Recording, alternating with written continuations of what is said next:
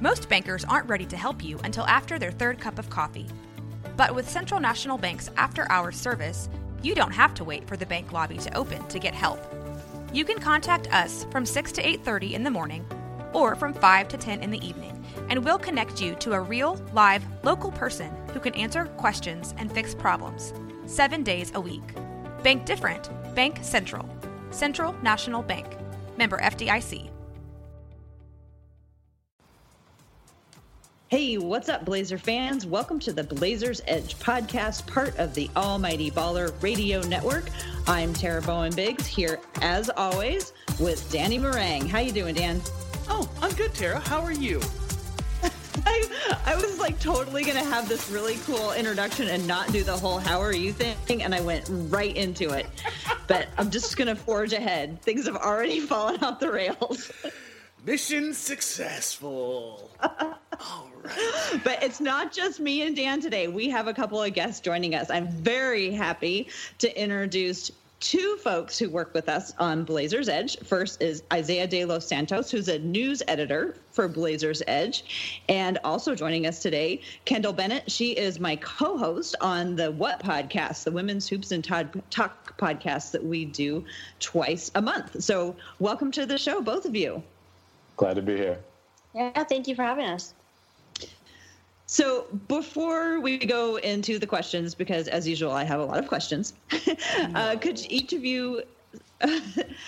oh, do you want me to ask? I'll ask you questions too, Dan. Okay. Um, but how about each of you give us a little bit of a background uh, about yourselves? Everybody knows way more than they ever wanted to about me and Dan. So let's start with Kendyl. Uh, tell us a little bit about yourself, kind of how you got involved with Blazers Edge, and also like your relationship with the like how you got into the Blazers. Yeah, so I actually I was born and raised in Portland, so I've um, I grew up in a house full of Blazers fans. Grew up going to games my whole life, and um, I go to college actually for sport media, so that got me kind of into uh, the media side of basketball and kind of winded into that. And then actually, um, Dave Deckard, who's the uh, managing editor for Blazers Edge, he contacted me on Twitter. Uh, like six months ago ish, and it kind of started from there, and it grew into me grew from me doing social media for a little bit to and uh, co-hosting the podcast with Tara. So yeah, kind of just formed uh, into that. It was kind of a kind of out of nowhere thing, but it's been fun. Awesome. We're glad to have you. And Isaiah, tell tell uh, folks who listen to the podcast a little bit about yourself. Yeah, so I was born and raised in Milwaukee, Wisconsin, so now Portland. And uh, Dan's going to cringe when I say this, but in second grade, I saw Brandon Roy hit his game winner. And, and uh, from there on, uh, I started to really follow the team, fell in love with him, stayed with uh, Lamarcus throughout the years, and uh, going to college now for sports journalism and started writing about the Blazers because that's my team. So, yeah. Dan, I think you should jump in and say something. Uh, you think so? yeah, I, you're uh, you're never without words. Are you just like I, I, uh, you know? It's, it's, my off season too, Tara. Okay, I want to take a break.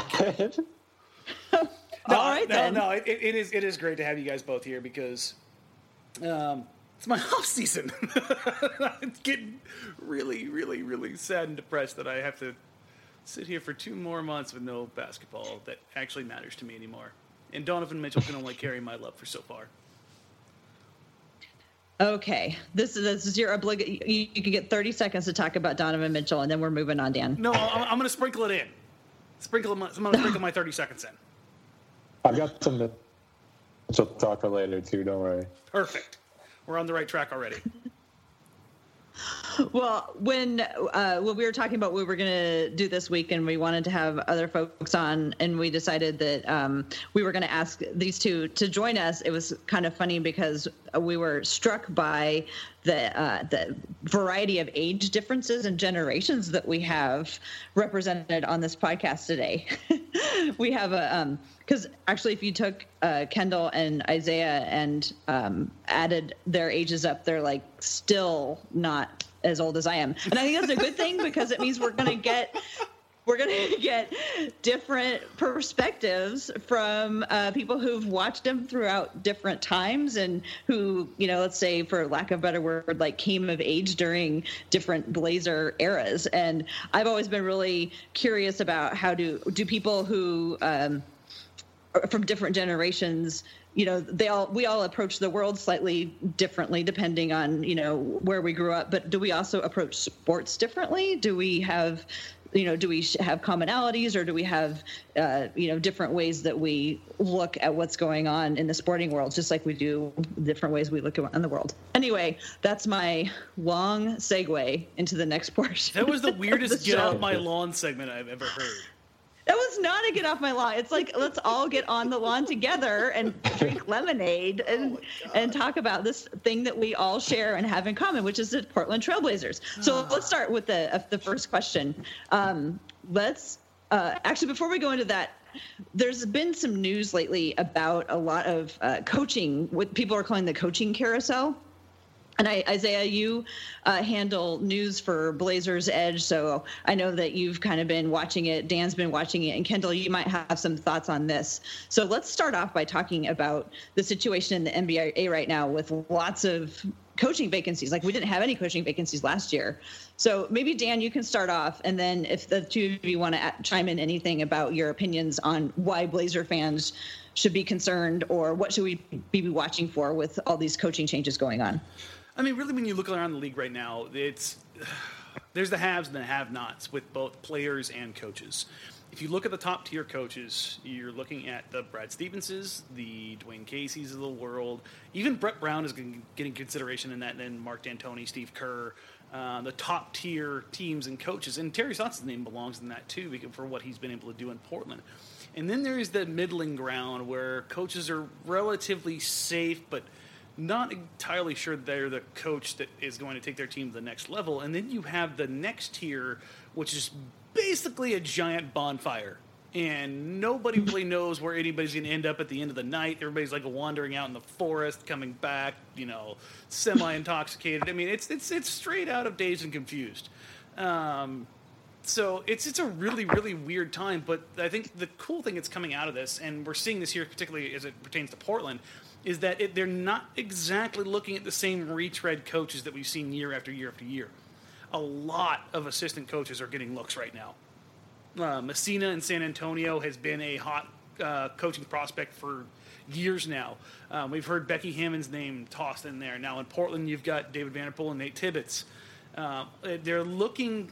Coach or organizations are getting smarter, and they're they're trying not to be the New York Knicks by just reaching out to somebody who just retired as a player in uh, Derek Fisher or Jason Kidd, um, or hiring the same retread coaches to come in and, and just kind of kick the wheel. And instead, they're branching out and in, in digging deeper than they have probably in years. And I think we're going to see kind of, for the first time in a while, a new generation of coaches that have real coaching experience. And I think that's going to change the way some uh, maybe not entirely the way some teams you know run their their their offenses and defenses and their schemes in general, but I think you may see more people willing to try, and I think that's going to be the most interesting thing that comes out of all of this.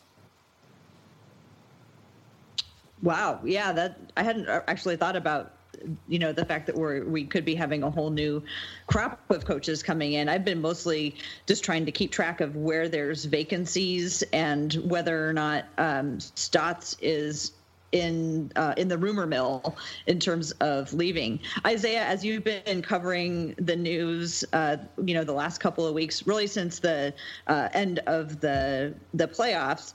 Like right away, we heard I think from Mark Stein was talking about um, Terry Stotts and throwing it out there that you know he might be uh, in the hot seat right now. Mm-hmm. Can you summarize kind of what's been going on? Yeah, so there's a lot of vacancies around the league, as you mentioned. Uh, the Charlotte Hornets are out with Steve Clifford. The Magic are out with Frank Vogel. The Knicks are out with Jeff Hornacek. Uh, the Bucks are dealing with Joe Prunty, and their season just ended. JB Bickerstaff just was hired to fill Memphis, and Jay Triano was just announced that he's out of the Phoenix job, and Mike Budenholzer just left Atlanta. So there's a lot of openings right now, and two people with a Portland connection that are getting looks are Nate Tibbetts and David Vanterpool. Vanterpool is going to meet with the Magic, and Tibbetts just met with the I want to say the Atlanta Hawks today. Yep. The the big takeaway here, I think, at least for me, with the, the way this is all going, is that you're seeing, like I said, the, the retread coaches not necessarily coming back in. Um, you don't, of course, you're going to hear the stupidity come out of New York because it's New York, and they'll talk about Mark Jackson. If you want Mark Jackson running your franchise, you don't you you don't want good things for your franchise. I'm just gonna kind of leave it at that right now. So the the opportunity that we're seeing now for guys like um, and Vanterpool, especially, I think that casts a, a good light on Portland, and in a sense shows the level of development that Portland has had with a lot of these guys that are lower on the roster, and even really, if you think about it, even higher on the roster, uh, the Damian Lillard and CJ McCollums of the world, and how they've been able to add to their games and expand upon their games. But guys like Shabazz Napier, Pat Connaughton, um, Jusuf Nurkic, like Terry Stotts gets a lot of the credit for the big name guys, especially like Dame, CJ, and Nurkic. But the guys who I constantly hear about you know the, the day-to-day who are really really important to them um, are the assistants and and, and Tibbet and Vander, Tibbetts and Vanterpool, and that's not to take away from Terry Stotts. It's just the relationship the assistants have managed to generate over the last few years. Um, and I think that the, the, the, fact that they're getting looks does nothing but good things for Portland. Well, so, let me pose a question. So we hear Stotts' name is out in the rumor mill basically as soon as the season ends. But then we hear two assistants are getting looks at potential head coaching jobs. Does that mean Stotts is safe or that Portland will want to hold on to him just because they might be losing assistants? Now, see, now as far as that one particular goes, I don't think they're necessarily related because if if they do choose to move on from Stotts, I think it'll happen probably here in the next week or so because they'll want to get um, well, probably by the time the, the, the, this, this, next round comes to a conclusion. I think that's kind of the cutoff date if they're going to make the move.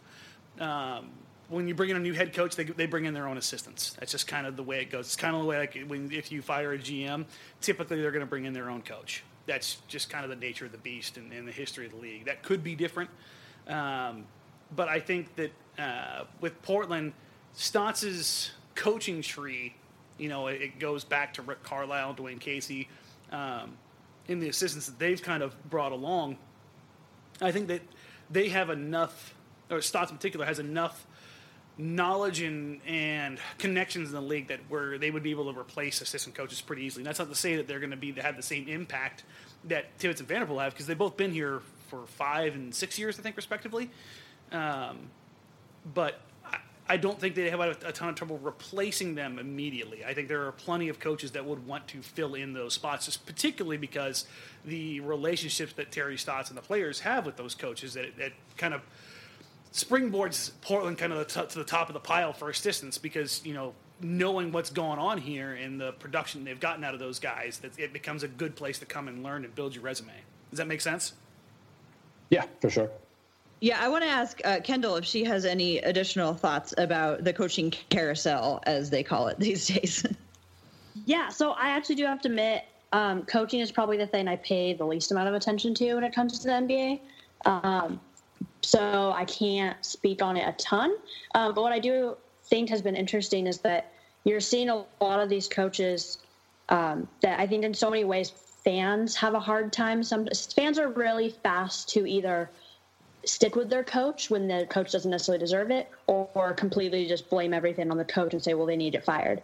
Um, and it's it's either one or the other, and mm-hmm. they're, they're, very fast to do that. Um, what I think is kind of interesting is, at least from what I've seen, maybe it's just the types of people that I follow on social media. Is I've been seeing specifically with the Terry Stotts situation, is I've been seeing a lot much more reasonable response where it's more, you know, I think he has his issues, but I think they need to fix the roster first. And then if they don't, if the roster change still doesn't, or after a roster change, if then it's still not working, then we'll just change coaches. So I think I'm seeing it not fans, at least from my kind of circle, I'm seeing a different, um, I'm not seeing a jump to, okay, get hit, like, get him fired immediately.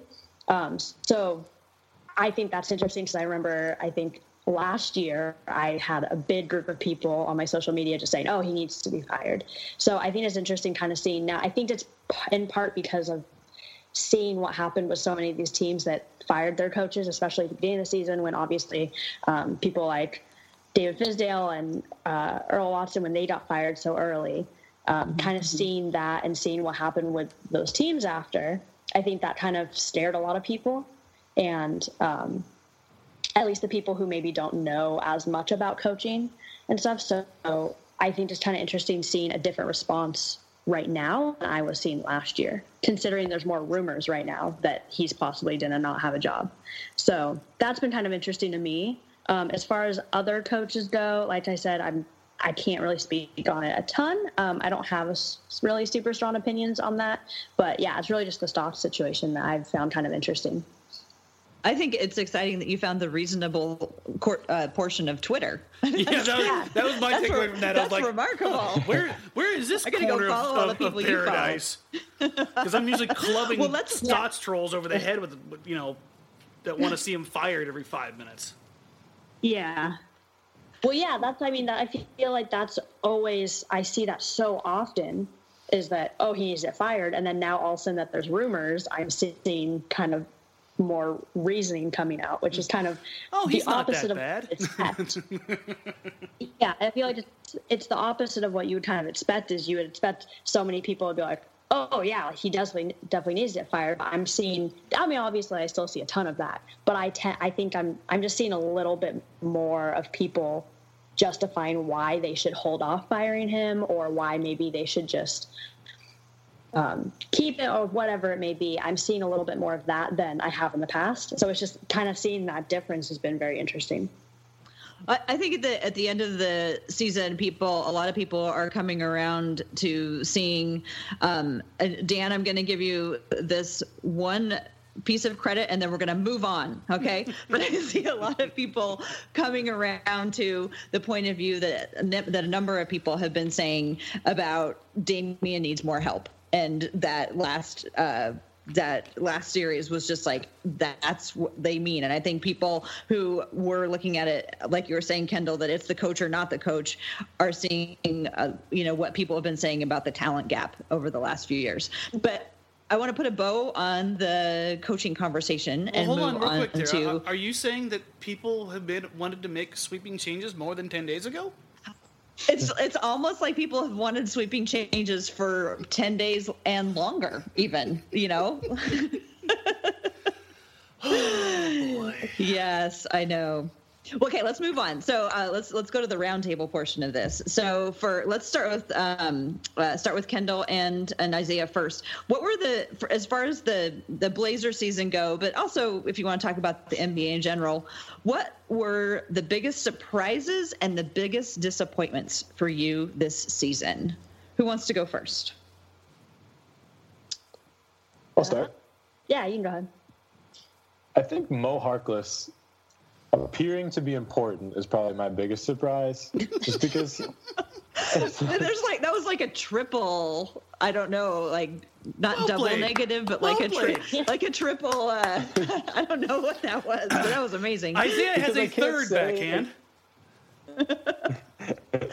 I can't like say he's important to the future, but he feels like he could be important. Welcome to, to being a Blazers fan, my friend because I remember the pre-contract extension, Mo Harkless uh, would hustle, grab you a rebound, get a really nice dunk a game, and he looked like a serviceable player. And then last year he fell off. This year gets benched, starts talking about his teammates, and then all of a sudden he comes back because there's injuries, and then all of a sudden Portland goes on a run, and he's a big part of that. And you see it culminate in the Houston game where he's knocking down a bunch of threes, and then he gets injured, and then he goes out, and then like, okay, is he important? Should we bank on that 13 game win streak? Should we bank on the January, or is he still the unmotivated Mo Harkless? So does he does he come together as the surprise and the disappointment, or do you have something separate that's your biggest disappointment?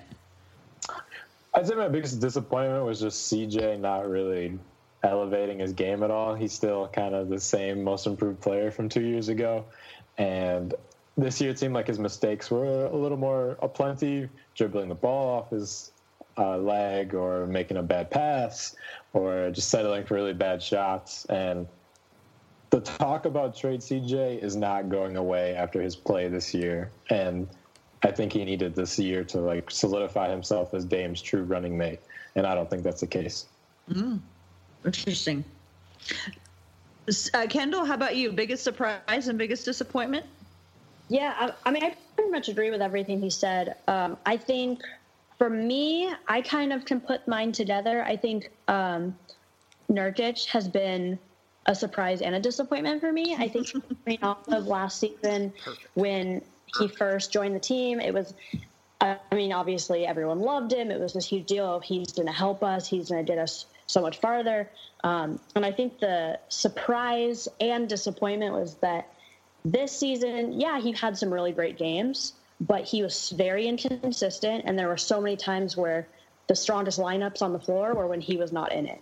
And that was surprising to me because I think in so many ways everyone expected he was that third guy. He was the Blazers' third. He made that big three. And then slowly, even you started seeing it in the media where every poster was CJ Dame and Nurkic. And towards the end of the season, it was just back to CJ and Dame. And little things like that, I think, speak a lot about what people are thinking about that. And I think the disappointment was that his strongest games were when something happened, when he got mad, when he got hit in the face. And it's disappointing to have a player who you know has that potential, but it takes something like that to get them there. And I was just really hoping that he could, along with every other Blazer fan, just hoping he could do that more consistently. And I think, I think obviously he is. People forget how young he is. He is still very young. He's only been league for a few years, so I think that's going to come with time. Um, but I think in so many ways, it's there's so many times where you would look over and you see him on the bench and he just it just looked like he wasn't 100% like he just wasn't putting the full effort into it. It was he had to get mad about something in order to put that effort in. And that's something that i think that was very disappointing to see that and surprising to me because i think after all of the hype last year at least if that were me i would want to keep that going. And i think that he really talked about wanting to keep that going. So then to see him not do that was both surprising and really disappointing Every once in a while, though, he snuck a dunk in, and those were just like the best surprises. yeah, yeah. So there were some good surprises too, but overall, and, more disappointment.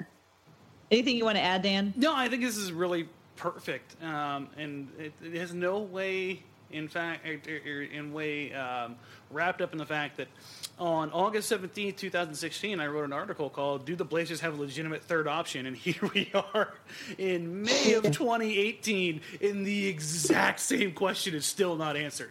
You, you both talked about the two people who were supposed to be, you know, the heir apparent to that guy. 1st mm-hmm. it was Hart. Well, actually, first it was Allen Crabbe. I mean, if we're going to go all the way back, he was supposed to be the guy, and then it was Harkless or Aminu Harkless. I could be that one? And then Nurkic was supposed to take that mantle, and yet here we are. And the biggest surprise and disappointment is that they showed up, but they didn't show up, and the fact that they didn't just kind of overwhelms everything else. And we're mm-hmm. we're back at this point, which kind of brings us back to the original point of you know talking about coaching, of you know how do you get the most out of guys and who gets the most out of guys and how do the Blazers kind of get going from here. And I think that's the overwhelming feeling is that you feel like Dame is the dude. You feel like CJ could be the dude. And the third dude is not abiding. And there's and not enough dudes. There, there, there, there is not enough abiding going on right now. I think is where we're at the point, and I think that's the big takeaway from this season. That sucks. I hate that that's you know the biggest surprise and takeaway is that nobody yet two years later has managed to take that title to be that guy away. Mm-hmm. Okay, well, I don't know how many minutes we're into this, and Dan has already said something sucks. So we're going to try to, Blazer fans, turn this around by the end of the podcast. Good luck. try to try to find one some positive things to talk about. But I, I kind of have uh, one more one more question, sort of along these lines of uh, that, how that this season. Too. How the season ended. Uh, I'll start with uh, with you, Kendyl, for the uh, for the next one. Considering how the season ended, ended, who do you think has the most to prove, and how would they go about proving it?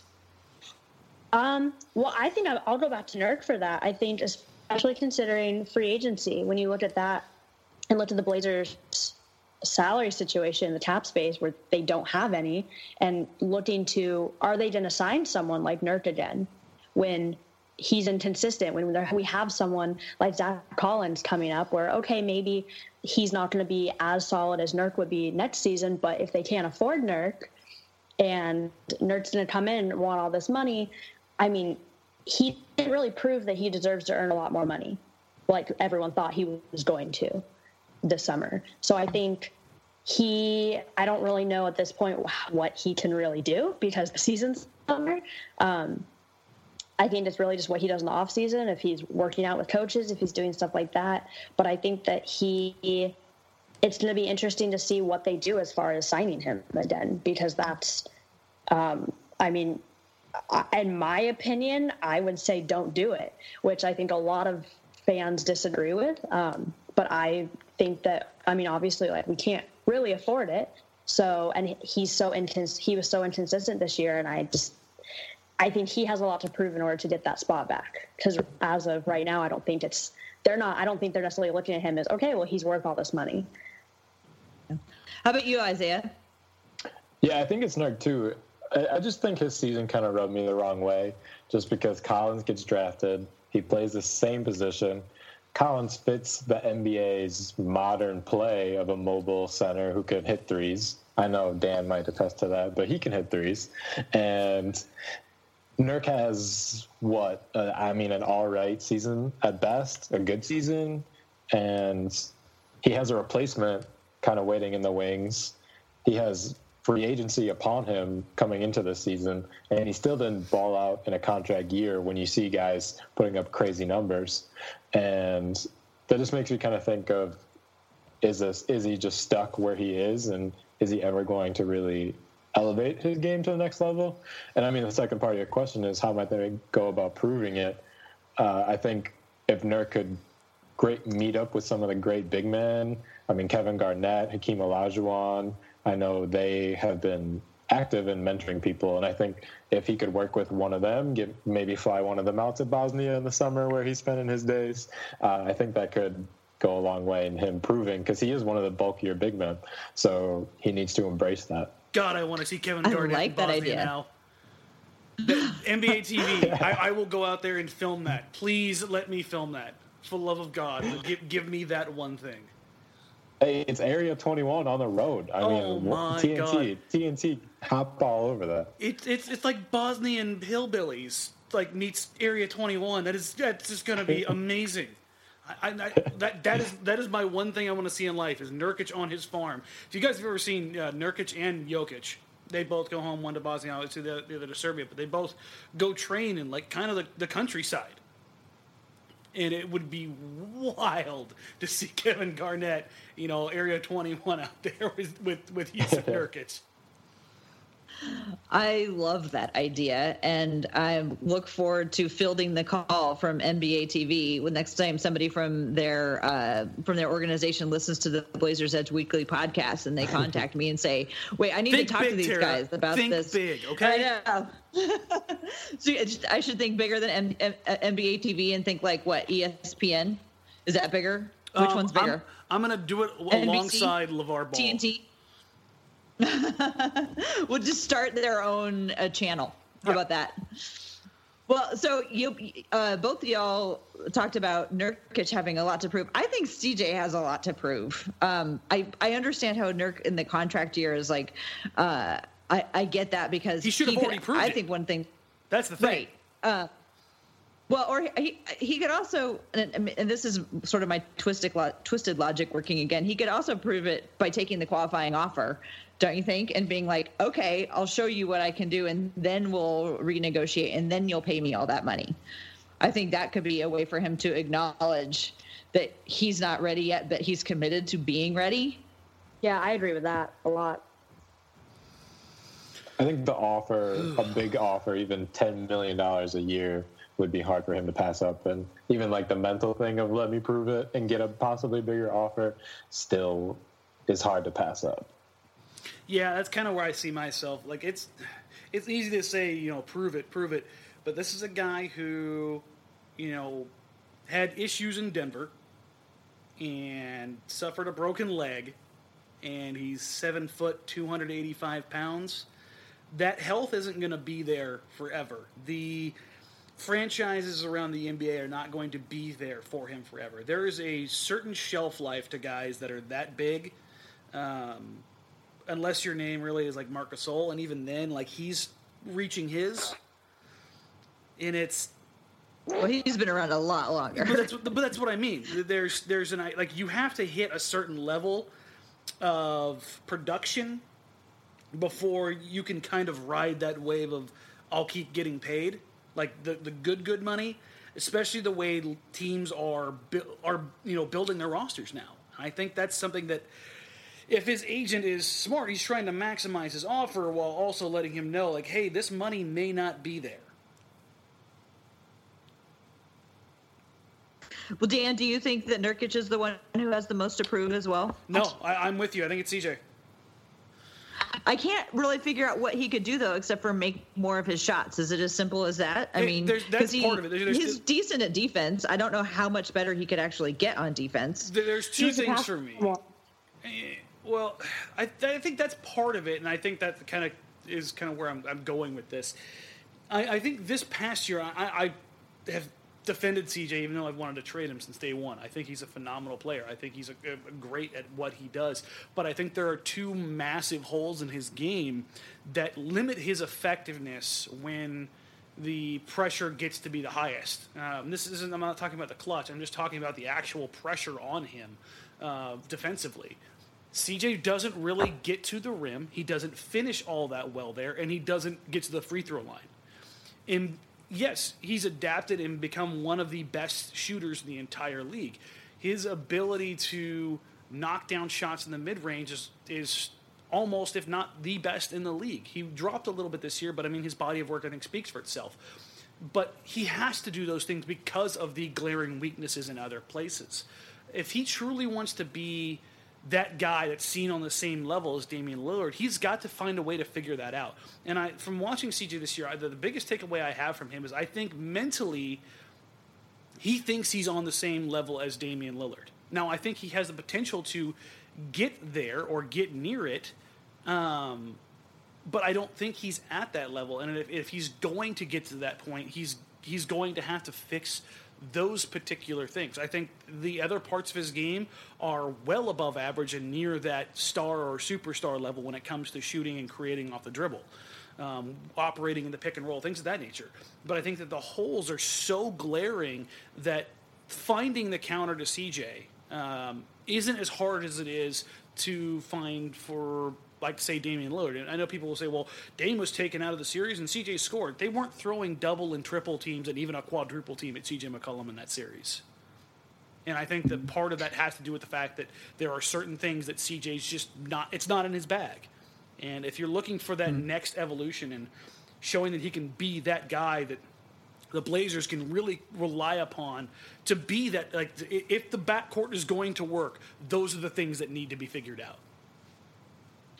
So the, the audio is not really great, and I think I Kendyl cut out a little bit. Kendyl, did you say something too about CJ?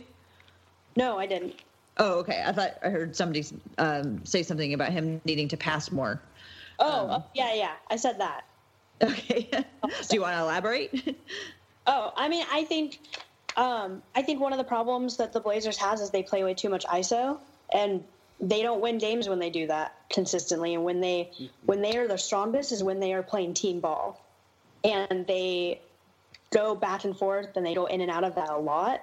And i think dame obviously is a good passer. He um, he could be better but he's still he's a very strong passer. And i think cj it's not i don't think it's necessarily that cj is a bad passer. I just don't he just doesn't really do it a lot. He he plays so, I mean, it's they do a lot of they run a lot of ISO through CJ, which I think is dangerous because it does it's it's good when he scores, but when he's not, if he doesn't make it, then it's not great. And he wasn't shooting as well this year, and that showed. He it wasn't helping the team at all, really. So I think that if t- players like him who have the ball in their hands so much, if they are passing the ball more and they get more players involved, it's proven that not just as a Blazer team, like the Blazers team, it's every team in the league. When you play team ball, your team is stronger. And they when they stop doing that that is when they really lose games and lose them badly so i think that obviously that's not all on him but i think he is one of the people that he could make the biggest impact on that if he really um, worked on that and got his assists up and all of that because he has the ball in his hands so much that he can make such a big impact in that. Yeah i, I see him uh, uh, needing to uh, or I see how it would be helpful if he could expand to being able to do more than just shoot, but also pass with regularity. But the other guys have got to be there making the shots. That's, that's I think that's one takeaway. of the things that was happening in like in December is that when they were trying to pass it, everybody was uh, like was so off offensively that uh, maybe that drove a lot of the ISO ball that we that we were seeing that he was doing because like uh, there were points where nobody else could shoot. Um, but yeah, I, I don't really know exactly what CJ needs to do, but uh, all those things that you that everyone has mentioned, I think.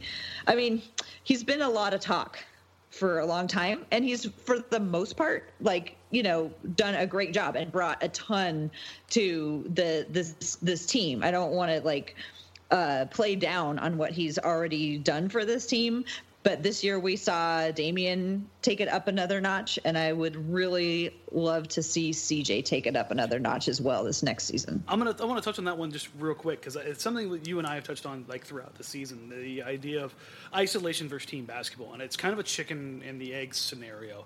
Because I, I see this comment come up on Twitter, I see it up on the Blazers Edge comments. I've had it even on the Blazers Outsiders and the Facebook comments there. That the idea that the Blazers need to play more team basketball.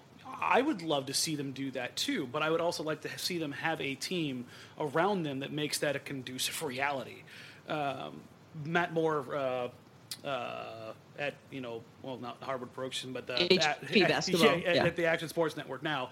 Um, he brought up a uh, point that the Blazers had the most wide open looks in the playoffs and on spot up opportunities, and they shot a whopping thirty six percent. So Damian Well, it's a good thing to have all those looks, right? Yeah. They just need to exactly. make them, And right? think- exactly. That's what I mean. The, the chicken and the egg. I think it would look a lot better if the guys around him are knocking down shots. So to kind of put this in into perspective, Damian Lillard and CJ McCollum were Dame was in the 88th percentile in isolation scoring. CJ McCollum was in the 82nd percentile. These are two of the best isolation and pick and roll players in the entire NBA. I mean, they they get after it. Um, it for CJ accounts for 13% of his plays. For Dame, it accounts for 16%. So I mean, that's that's quite a few possessions every game, right?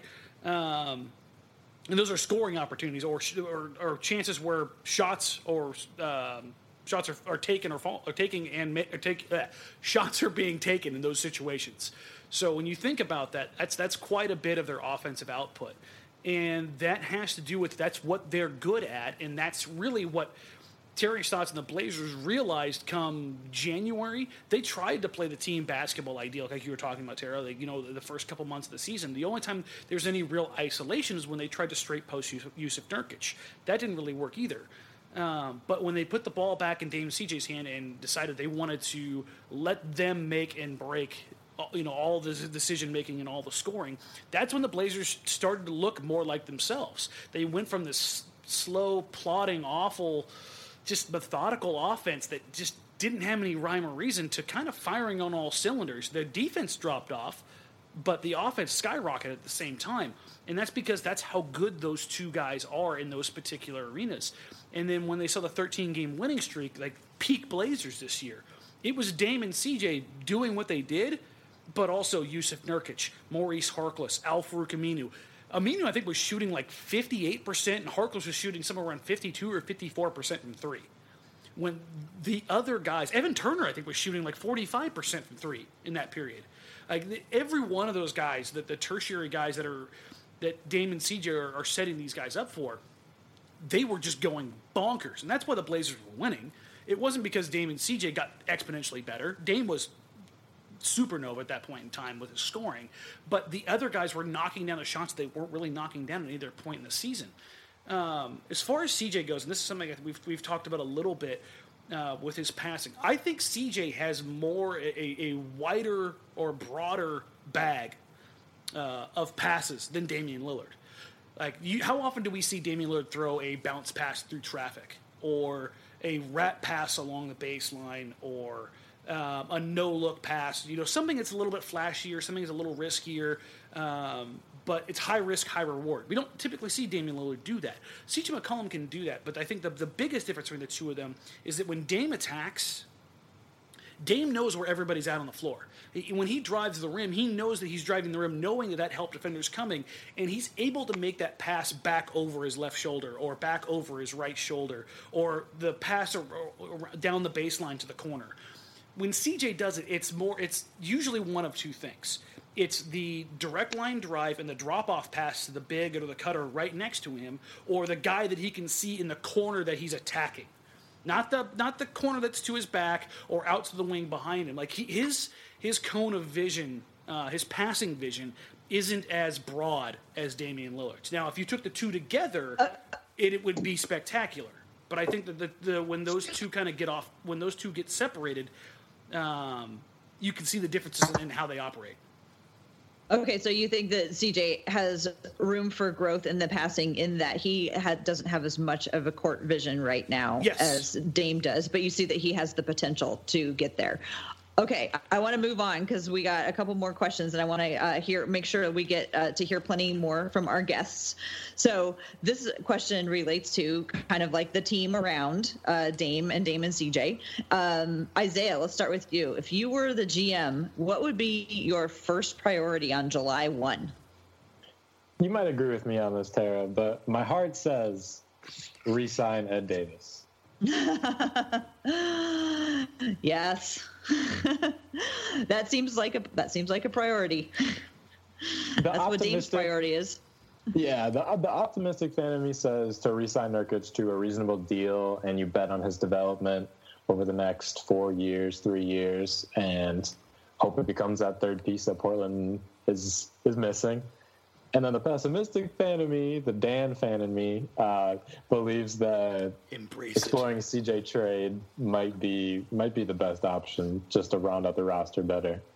So you're a GM. You're not some. You're not Isaiah. You're you're GM Isaiah. So you got to be like ruthless. So are you saying that the the the ruthless GM in you is looking at the possibility of expanding the roster through uh, exploring trading CJ? Yeah, I mean, as Neil Olshey said, no one thinks this is a complete roster. So yeah. maybe let's complete it a little bit. How about you, Kendyl? Uh, priority on July 1? Um, yeah, I would definitely agree with the sign Ed Davis. I think that is number one. Um, I I I mean I've already said this. I don't think they should re-sign Nurk. I wouldn't be upset if they do, but I don't think that should be a priority at all. I think that especially with Zach Collins um, right there in the wings, ready to step up.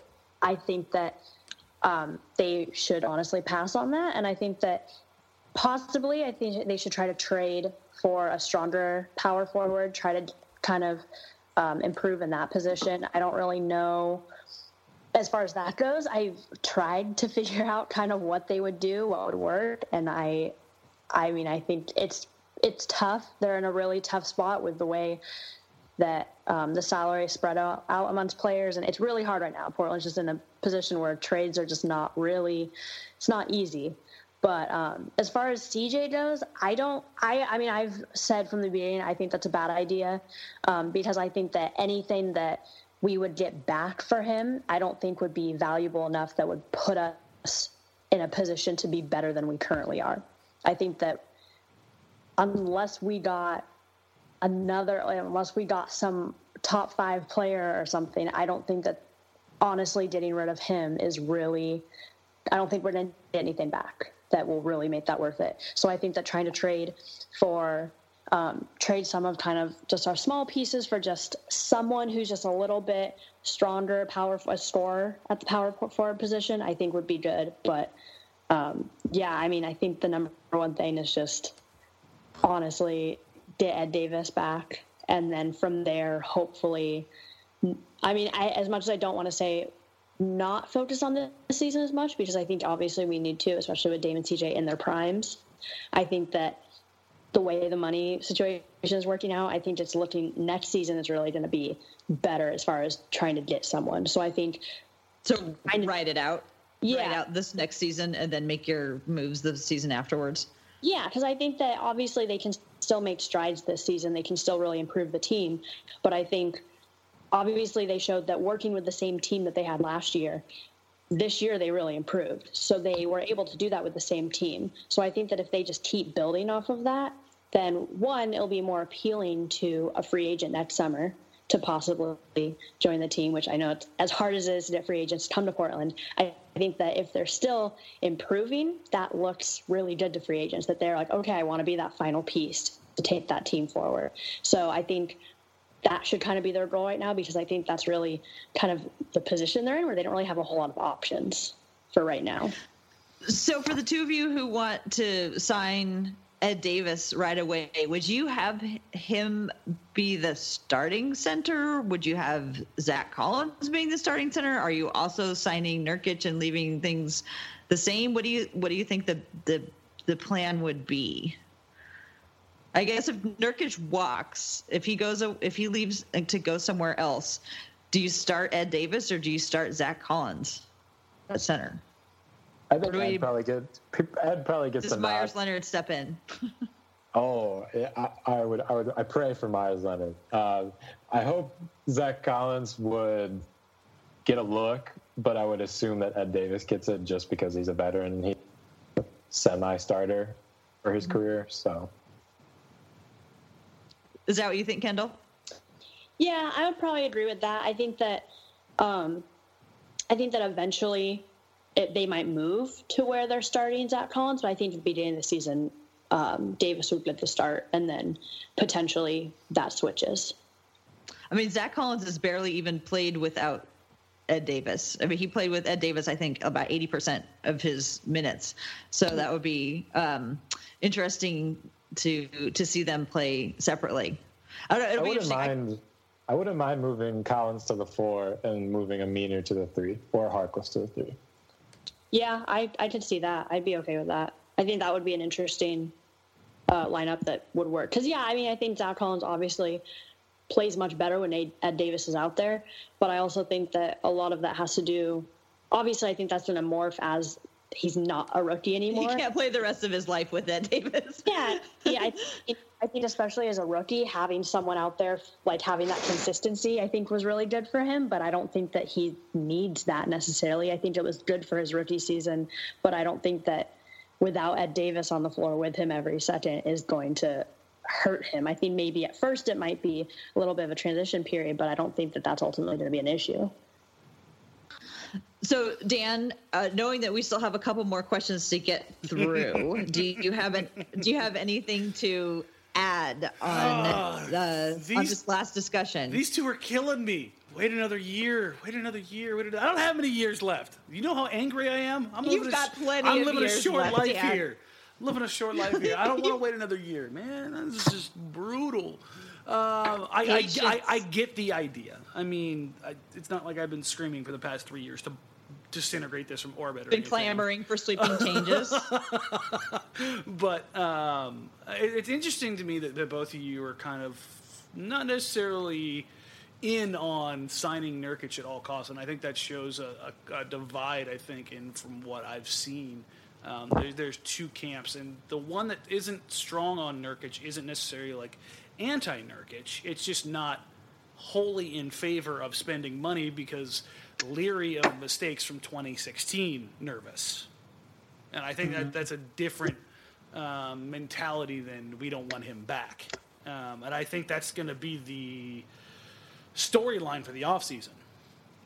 Is how that whole thing worked out. I mean, you guys all saw the press conference. I mean, the way Nurkic reacted when they asked him was like, "Yeah, I want to be back here." I think there's a genuine relationship between him, Terry Stotts, and Damian Lillard um, that he's not going to find anywhere else readily available. But at the same time, we were talking about like if somebody's going to offer him money, it's going to be hard for him to say no. Um, the no-brainer part of this, obviously, is the the Ed Davis love. Um, I, I think if there was anything that was going to be um, as close to an easy bet as there is, it's that Ed Davis will be back in Portland. Um, from everything that I've been able to kind of gather, is that it, will be taken care of rather quickly. Um, Ed has grown, um, obviously, in Portland and finds his home, I think, here now with his family, and that's kind of priority one. And I think that kind of plays into how he feels about the basketball side of things here in Portland too. So as far as Collins goes, I think there'll be mass exodus if uh, Ed Davis leaves. I think Blazer if fans oh, will yeah. be in. If up, Ed up Davis arms. is the casualty of, of the cost cutting, people should go yeah. nuts. I mean that that's mm-hmm. the reality because like if you're losing one of the best bench bigs in the league because of just incredibly terrible mistakes you made two years ago, like those are the cost cutting choices you choose to make, then you're doing things wrong. Like, cause if you're if you're talking if you're going to preach about building something and building a culture, and then you're basically going to move the second largest cultural icon in the franchise, like outside of Dame and Lillard time, I mean, I think Ed Davis would probably be number two on that list of like representing Portland culture, right? Mm-hmm. I mean, start off Ed exactly, and that's what I mean. Like he's he, his his identity is bigger than I think than his statistical contribution. I think that speaks to who he is as a player and as a human being. Um, so I, I, think he's relatively safe. The, the, last thing I'll say on this is the, the, Zach Collins. And I, I, don't hate Zach Collins. Uh, I don't think he's a bad player, and I know I, I go we, we go down this road every now and then. But I still don't think he's ready. Like I just don't see him being physically ready to be a starter in this league um, for another couple years and that, that's not a shot at him. It's just physically, I don't see him being able to play the five at least until he puts on another 25, 30 pounds, or he, so if, he gets if his Nurkic man body. leaves, then do they just put uh, Meyers Leonard back in at center? I don't if, know. If you think Zach Collins do. isn't ready, I mean, I think they would try to play Collins. I just maybe you, you try because I, I think that that Leonard is kind of on the outs with with Coach Stotts in the organization, um, but I, I just I don't think he's ready. You know, if, if I mean, I just, I'm saying level, if you're okay with Nurkic watching, then the centers that you have left are Ed Davis yeah. and Zach Collins. And you're you're just saying you don't think Zach Collins is ready to start. The Ed Davis yeah. can start, and Zach Collins would be his guy off the bench. Okay, I got it. I think that's the, okay. the I think that's the level you'd fall. I was just so ready to ride to Zach Collins's defense. No, no, no. I, like I automatically thought that no. you were.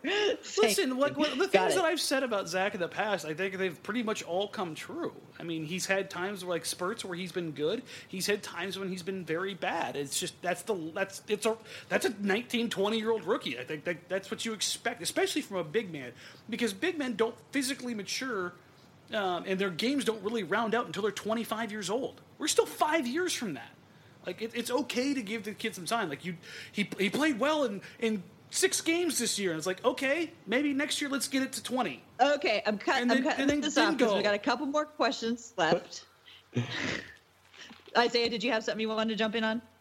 Nope, I'm just laughing at Dan.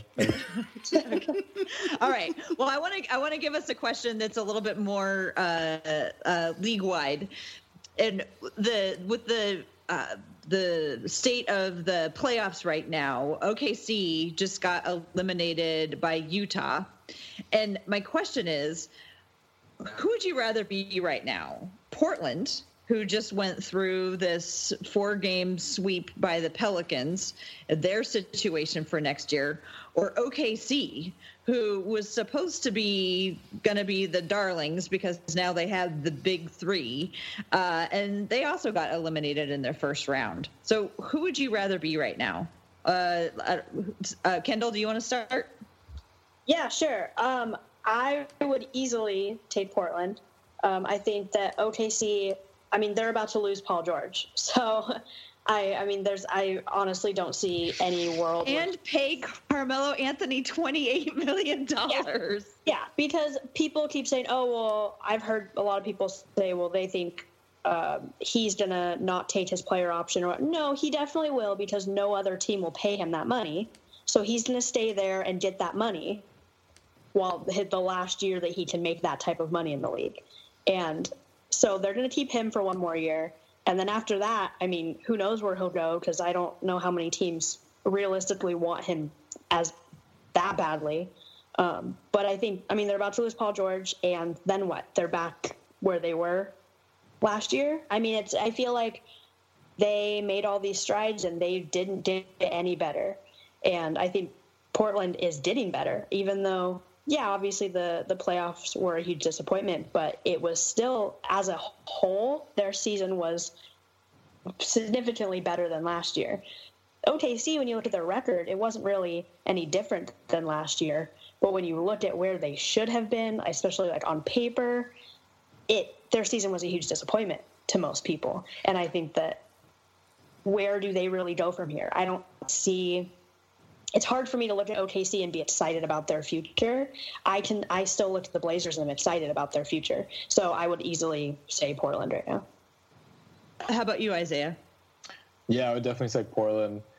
Oklahoma City just doesn't seem like they have any trade pieces left. You're paying Alex Abrines, Patrick Patterson, Kyle Singler, $15 million combined. And I mean, how many NBA fans have really even heard of those people? And I mean, Portland, you could talk people into Mo Harkless. You could talk people into Al-Farouq Aminu, Jusuf no, Nurkic. Don't think Aminu. Jusuf Nurkic, I mean, he's very much a trade piece, sign and trade. Um, Ed Davis is even, you could get something for Ed Davis. And OKC was built to be contenders, and they were taken out in the first round with home court advantage. I mean, so was Portland, but Portland kind of locked into their position. You have the various injuries across the West, and I think Portland should feel good about making where they did, considering how three through eight was separated by what two games. And OKC should probably feel very bad considering they were built to win a championship or at least contend for Western Conference Finals. So so both of you are feeling like Portland. Uh, you'd, you'd, rather be Portland right now. I want to throw this question over to Dan because one thing I was thinking is that I, I keep thinking about that. Like I said, twenty-eight million dollars that's going to Carmelo Anthony. But what I'm wondering is, in your opinion, that twenty-eight million dollars to Carmelo Anthony is only for one more year. Yep. The Blazers have is, 17 million in Evan Turner for two more years. And 10 million in so Meyers I, and 10 million in Harkless. Uh-huh. So I mean, when you start looking at that, that's 37 million that they have tied up for two years, or the 28 million mm-hmm. the Thunder have tied up in one year.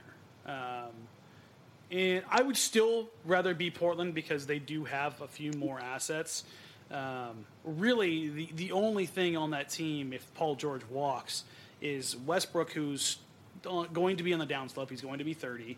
Steven Adams, who's entering his prime right now, and Andre Roberson. The jury's still out on Terrence Ferguson. He's a rookie. He's 19, I think maybe 20 now. Um, but beyond that, there, there's not much there. But really, I just wanted to reject the entire premise of your of your question because I, I didn't want to take the Thunder. I wanted to take the Pacers. I mean, if, if, you look around the league and like the, the situations that are around there, there, and this is what I kind of go back to Neil Olshey's press conference when they said, uh, you know, more than half the teams are are going to be uh, over the, the salary cap threshold. I'm like, well, yeah, that's true. There are teams that are definitely up at up at or near the salary cap threshold um, around the league. But how many of those teams have that much money thrown into players who don't give you the production that their commensurate value are expected to give you. Like even if you look at the Thunder's roster, you're getting production out of Russell Westbrook, yes. You're getting production out of Steven Adams. They were getting it out of Andre Roberson. Um, the rest of the guys really not that much there because you know it, it was basically those three guys. Um, I mean, I don't even want to throw Raymond Felton into that. Jerami Grant's another one. I think that that's a, a, mm-hmm. a solid uh, player on their roster. But beyond that, and then if you look at the flip side, look at a team like Indiana, who has Oladipo locked up for a little while. Um, you've got a bunch of guys falling off um, for Bogdanovic, Collison, Jefferson, um, Lance Stephenson. There's so many guys that are coming off the books. Like the only one who's going to be due any money anytime soon are guys like Miles Turner and Sabonis. Within Thad Young's, you know, big time money is coming off the books here too. They're in a position where they could have Oladipo, Sabonis, Turner basically kind of wrapped up and have a ton of cap space, much like Portland did when they had Damon CJ's deals done, and be in a position to actually make something happen and make some noise and fill out their roster. Um, and this is kind of the difference between uh, when Olshey says, you know, teams are butting up against it, and yeah, that's that's that's fine, that's true. But what decisions do you make, and how much do they impact the franchise going forward? and I, I've seen the, the trade idea kicked around. Like, should the Blazers uh, move Evan Turner's contract and bite the bullet on um, Carmelo Anthony's? I, I, would say unequivocally yes. Like, if you're if you're talking about getting a year, like if you're if you're talking about like what uh, Isaiah and Kendyl had mentioned earlier, if you want to you know kick the can for another year, then yes, mm-hmm. absolutely, unequivocally do that, because it, it just tear the band-aid off. Like if, you, if you're right. if, if that's and the then plan, it would be over after one year instead of two. Yeah, and that was always my my thought process when when the, the thought was that the Blazers could make a move for Carmelo Anthony last year. I'm like, even if it's a dumpster fire, like even if let's say all the negative press and media that surrounded how bad Carmelo was and all that kind of stuff was here in Portland this year, and Portland lost in the first round anyways if they were able to move away from one of their bad contracts in that scenario, would it would that really have changed anything? Like, would that change the perception of the team and where it's at right now? And I think that's the difference between the amount of years that are remaining on the deal and what Portland's potential options are coming into this summer and then obviously next year. So I, I think if, if you're, again, talking about moving it down one more year, yeah, as untenable as, as Oklahoma City's situation is, I still think – in that particular instance, it's not as bad as Portland's is because of the roster restrictions that the extra year place on the on the Trailblazers. Okay, well, as usual, we've gone on far too long, and I have one last question to ask everybody before we wrap it up today, and that is, I've I've been talking to quite a few people. Uh, you know, uh, you know, at work or just random people I talk to about the Blazers who say that once the once the Blazers are out, they stop watching and they turn to baseball or whatever. Um, my question for you all is if you do, and I assume you all do, if you keep watching the NBA even after your team is out, what do you say to other folks? Why, why do you keep watching when your team is done? Let's see. Uh, Isaiah, you want to start this one? Yeah. I mean, I think the NBA playoffs are just a touch above the regular season play in general. And you don't see the Pelicans and Jrue Holiday and playoff Rondo and playoff Nikola Mirotic going off quite like you do in the regular season. But so that makes the playoffs just that much more enjoyable to watch. And it, it's nice when you're a fan, especially a Trailblazers fan, you know heartbreak. So it's really nice to kind of watch a game that you don't have much interest in, and you can just kind of make up an artificial reason uh, to root for a team because I always have to have a to root for a team when I watch a game. But it's nice to kind of it doesn't really matter in the end who wins or who loses. Not quite so much of your heart invested in it.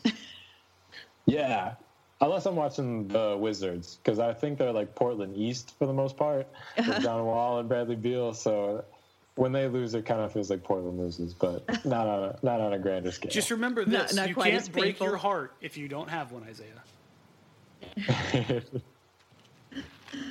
How about you, Kendyl? What keeps you watching?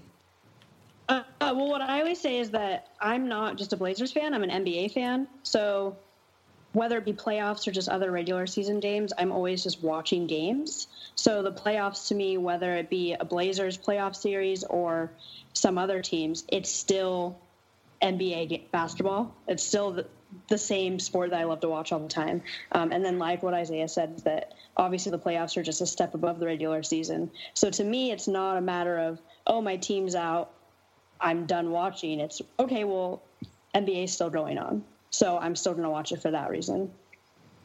I, agree with both with both both of you said, and Isaiah, I really like like the ability to, like you said, watch it like with a step back, so you're not quite so invested. Like I like to watch it because I can, you know, I can watch really good basketball. I can watch actual plays being developed, being drawn up, being being played out, but then if if something goes wrong, it doesn't really matter. it's like, oh, they missed it. I don't I don't really care all that much. And it's also really nice to uh, watch other teams like when they throw the ball out of bounds or when they bounce it off their foot or when they miss a dunk. Because sometimes when I get like so down into the Trailblazers and what they're doing, I forget that other teams also, you know, shoot don't you know shoot less than 50% from three you know it's just it's nice to remind ourselves that other teams are also like are also imperfect and I don't know, that's how I that's why I keep watching. how about you, Dan? Uh, do I how many seconds do I have left to my 30 seconds? Is this about Donovan Mitchell? Oh yeah, it's absolutely unequivocally about Donovan Mitchell. Um, watching him as a rookie be a true superstar and carry that franchise the way he's done so has been spectacular. Watching Ben Simmons um, do it for the 76ers and just play phenomenally. And for all the people out there who love to hate LeBron, I don't care. Watching him backpack that ragtag squad, the Cavs, has been amazing. like the, the the game he had today was absolutely bananas absolutely just to be able to sit there and watch that. And I think the one thing that I, I took away from this this whole playoff weekend and the first round kind of wrapping up and getting into the second round is that everybody on Twitter came together to hate the NBA refs as one, and I am here for that. I am here for every bit of that. Yeah, there was a lot of uh, a lot of questionable calls, or I, just I flat out wrong, depending on who you ask. I mean, I, I, I, will supply them all, and we, we can all rally together.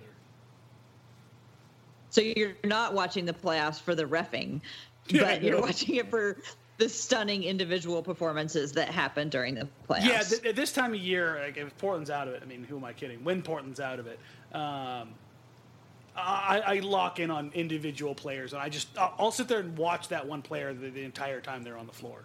There's there's a few guys who are in the league that I just I can't take my eyes off during a game. Like watching LeBron James post up over and mm-hmm. over and over again against the Pacers and them having zero answer for it. And that's not a shot at the Pacers. That's just when you when that man gets in that position, there's almost nothing you can do and just watching how helpless some of the best players in the world are at that one particular thing, um, just sit there and just kind of in awe themselves. It, I think that's the, what, what the epitome of the playoffs and the run for the championship are all about. Those individual efforts that kind of culminate with the team. Yeah, yeah I would say watching Giannis Antetokounmpo and him just streak down the floor and see him poke at the defense and see what prey he's going to attack has been like one of my favorite things this playoff so far. I watched a lot of the Bucks Celtics series and just eyeing out on him, like you said, Dan, was really just a fun thing to do because I'm watching Damian Lillard most of the time. So it's nice to see the other stars of the NBA and see that there's oh there are other good players out there. See, the Trailblazers do care about us. They want us. They they, they wanted to expose us to this fantastic playoff basketball, so they decided to give us the second round off. Wow, Dan, was that you finding a silver lining? In the most sarcastic way possible. Yes. My work here is done. Perfect.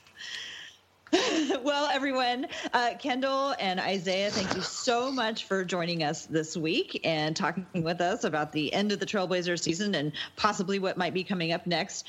How about you each tell us uh, how people can find you on social or on Blazers Edge or wherever? Go ahead, uh, Kendyl. Um, yeah, so my Twitter is Kendyl Bennett 16, and it's pretty much all just Blazers and other NBA stuff. So if that's what you're into, then that's a good place to go. and Isaiah? You can find me at underscore I de Los Santos, and you can find me on Blazers Edge, Isaiah de Los Santos. And yeah, my Twitter feed is going to be a lot of Marvel and Infinity War in the next couple days, and movies that I get to watch now that the season's over with. So that's your jam during the Blazers not playing, uh, you can catch me there. Dan, at the top of the podcast, we need to go back and add that there will be no Infinity Wars spoilers in this episode. Okay. Specifically for all the people on the Blazers Edge Slack channel right Yes. now who are so worried about Infinity Wars spoilers. Shout out Tim.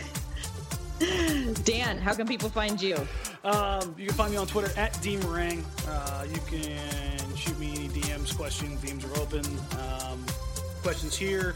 Uh, obviously, we've got the email that Tara will mention here. And for the time being, you can catch me on Blazers Outsiders uh, Tuesdays and Thursdays nights uh, during the off season. That changes as we ramp up for draft coverage and free agency and all that stuff. But Joe Shin and I are, are taking a day or two off um, after being on post game shows for till midnight for a couple weeks there. so, uh, but we will be on throughout the summer. Uh, and that's about it for me. Tara, why don't you go ahead and take us out of here?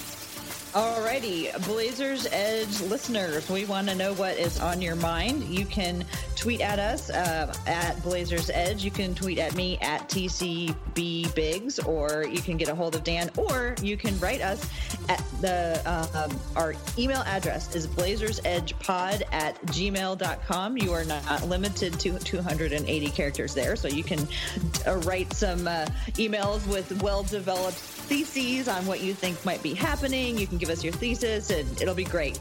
So write to us, tweet at us, let us know what's on your mind. We've got the off season. We'll continue to come to you weekly. For Dan and Isaiah and Kendyl, I'm Tara, and we will talk to you next week.